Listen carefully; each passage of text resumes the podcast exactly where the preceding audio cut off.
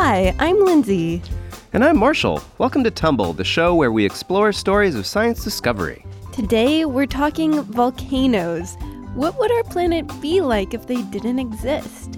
They're explosive and destructive, so why do we keep them around? We're going to talk to a volcanologist about how volcanoes helped shape our Earth and find out how a recipe for lava bombs might lead to discoveries about life on other planets. Before we get to this week's episode, we've got a few things to take care of. First, we want to let you know that our audio course is finally out on Himalaya Learning. The Wildlife of Your Home pod course is a 10 episode series that will train you to become an indoor wildlife investigator, a rare kind of scientist. You'll learn about ecosystems by discovering the unknown creatures you wake up with every day.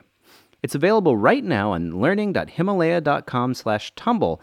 If you enroll now, you'll get a free 14-day trial on the Himalaya Learning platform. And next, we got some new patrons to thank. Roland, Bridger, happy belated birthday on August 2nd, Bridger. Your dad loves you and loves all the adventures you go on. Isaac and Aurora Lang, Ian Skinner, Aaron, Holly, and Charlotte. And Charlotte, happy birthday on August 15th. Keep learning and asking questions. Your mommy loves you. And also Cleo Chan Testa. Keep learning and shining, and happy birthday on August 21st. There are also some more not new patrons with birthdays coming up. Persephone Schmitter, happy birthday on August 14th. Leo Liked Gould, happy birthday on August 15th. Your parents love you and are so grateful for you. Catherine, happy birthday on August 16th. Emma Kay, happy birthday on August 21st. Mom and Dad are always so proud of you. Julian Boutel, happy birthday on August 21st. Thanks to all of you and to everyone who supports Tumble on Patreon. If you'd like to get a shout out like these people, or get a happy birthday wish from yours truly on our podcast, just go to patreon.com slash tumblepodcast and pledge at the $5 level or higher. Once again, that's patreon.com slash tumblepodcast. Today's episode was inspired by this question from one of our listeners. Hi, my name is Miranda and I'm 12 years old. And my question is What would the world look like if volcanoes didn't exist? Miranda had a few ideas of what Earth would be like without volcanoes. For one, it would look a lot different because the volcanoes made a lot of the mountains and valleys, I think. And I think it also might be a lot colder. All right, that sounds like a flat, cold place like North Dakota. Is that the answer? All of Earth would be North Dakota. It's a bit more drastic than that. Well, it would be kind of like the surface of the moon is right now. That's Erika Rader. She's a volcanologist, a scientist who studies volcanoes. So it'd be a very boring and terrible place to live, and we would not survive. All right, so we would not survive. Actually, Erika told me that without volcanoes, we wouldn't even be here. Probably no life could have developed without the volcanoes. Whoa, I had no idea the volcanoes were that important. I mean, don't they just like spew up hot lava and stuff? Volcanoes exist as a way to release heat from deep inside our planet. And that's part of what jump started life on the surface. Volcanoes really contribute to our atmosphere, which keeps our planet a lot warmer. They're part of the reason why it's not as cold on Earth as it is in space. Volcanic gas created kind of a sky blanket around Earth that we call our atmosphere. So I guess it would be colder, like Miranda said. And what about the mountains and valleys? She's very correct. We wouldn't have high things or low things. We would have moderately high things or low things. So no Mount Everest and no Marianas Trench. Yeah, and thankfully, Miranda's question is hypothetical. No one's coming to take our volcanoes away from us. Thank goodness. But her question is actually really useful for scientists. One of the cool things about Miranda's question is that it's it's the kind of question that really leads people to study other examples of what could the earth have been like if blank. Volcanoes don't just exist here on Earth, they can be found on most planets and even on our moon. It's really interesting to study the volcanoes there, and it gives us an example of what the earth may have looked like 4 billion years ago when it was just starting. It's a way to kind of look back into the past. ah, so studying volcanoes in outer space can help us understand the history of our planet. Exactly. And that's why Erika's been developing the ultimate volcano science project using not baking soda and vinegar, but real hot lava. Whoa, extreme science fair time. So, we're going to find out exactly what that looks like. But first, I wanted to explain how playing with lava is going to unlock the secrets of ancient volcanoes. And it starts with something called spatter bombs. I feel like I threw some spatter bombs in fourth grade. So, spatter bombs are little blobs that get thrown out of a volcano. And when those blobs land, they're considered spatter bombs. so it's basically like a volcano blowing chunks. You can get really well formed blobs that are pretty rigid, or you can get really goopy blobs, which uh, when they land, they kind of make a like a cow patty. So spatter bombs are both like vomit and cow poop, everyone's favorite combination. The metaphors just keep getting better and better. It turns out these spatter bombs are some of the best clues we have to reconstruct a volcano's past. And they're billions of years old, so no one obviously saw them erupt. Because spatter bombs don't all look the same, Erika could tell that there were differences between the volcanoes that made them. And she wanted to explain those differences. But there were only two ways to do that. The first way is to stick a thermometer into an erupting volcano. No one has let me do that yet. yeah, that seems kind of dangerous. So what's the second way? It might be better. The second way is to make the spatter bombs herself, which she does outside near a parking lot. I heard something hit a car. That's awesome. So what's going on here? Oh, you know, just launching mounds of molten rock into the air. I'm sure there's a very good reason for that, and it's not just for fun.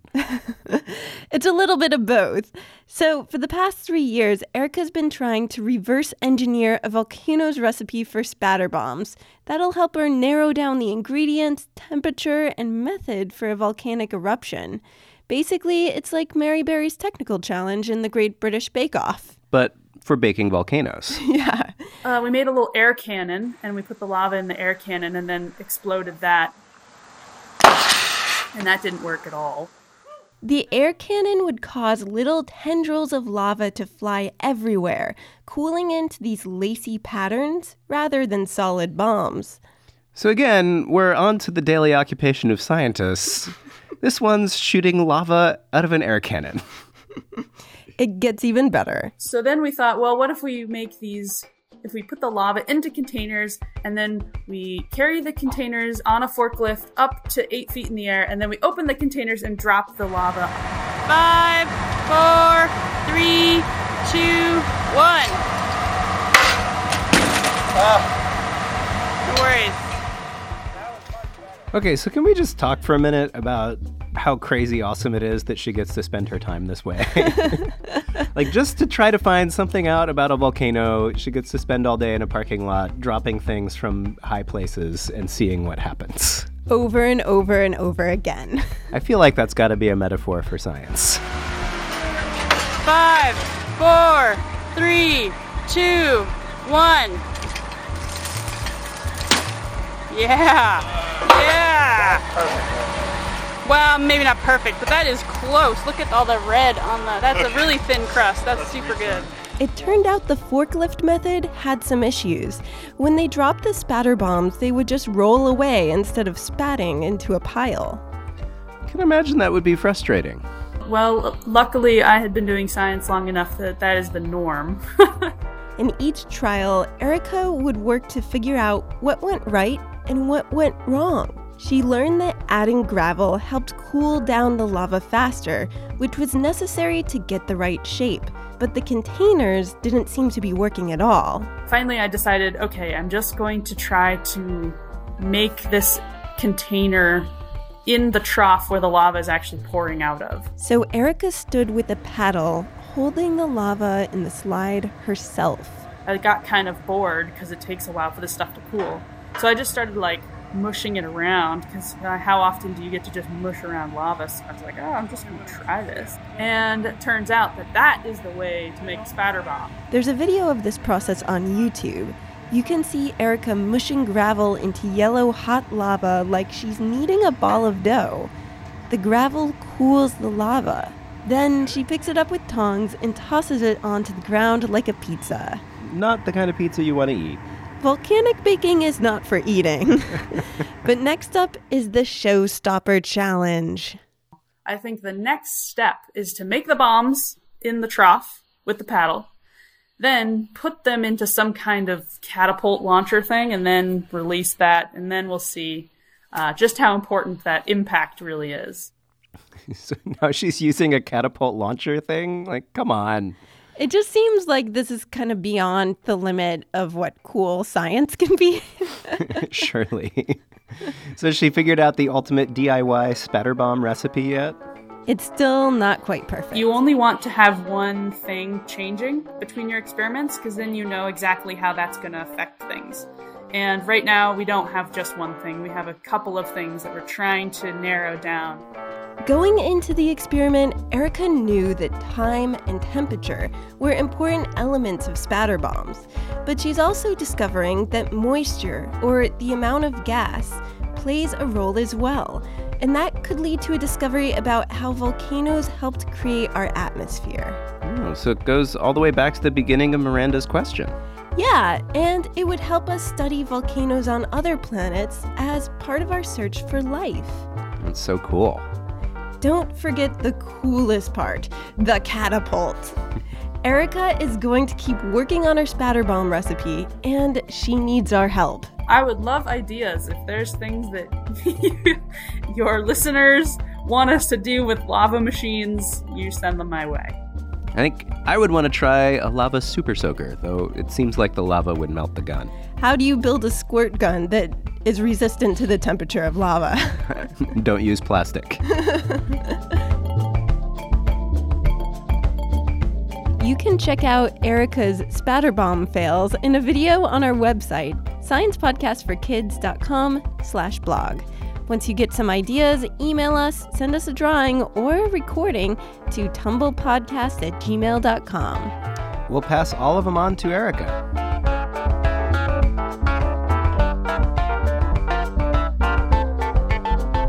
Thanks to Erika Rader, Assistant Professor of Geology at the University of Idaho, and the Syracuse Lava Project at Syracuse University. And thanks to Miranda for sending in an amazing question. I'm Lindsay Patterson, and I wrote and produced this show. And I'm Marshall Escamilla, and I make all of the music.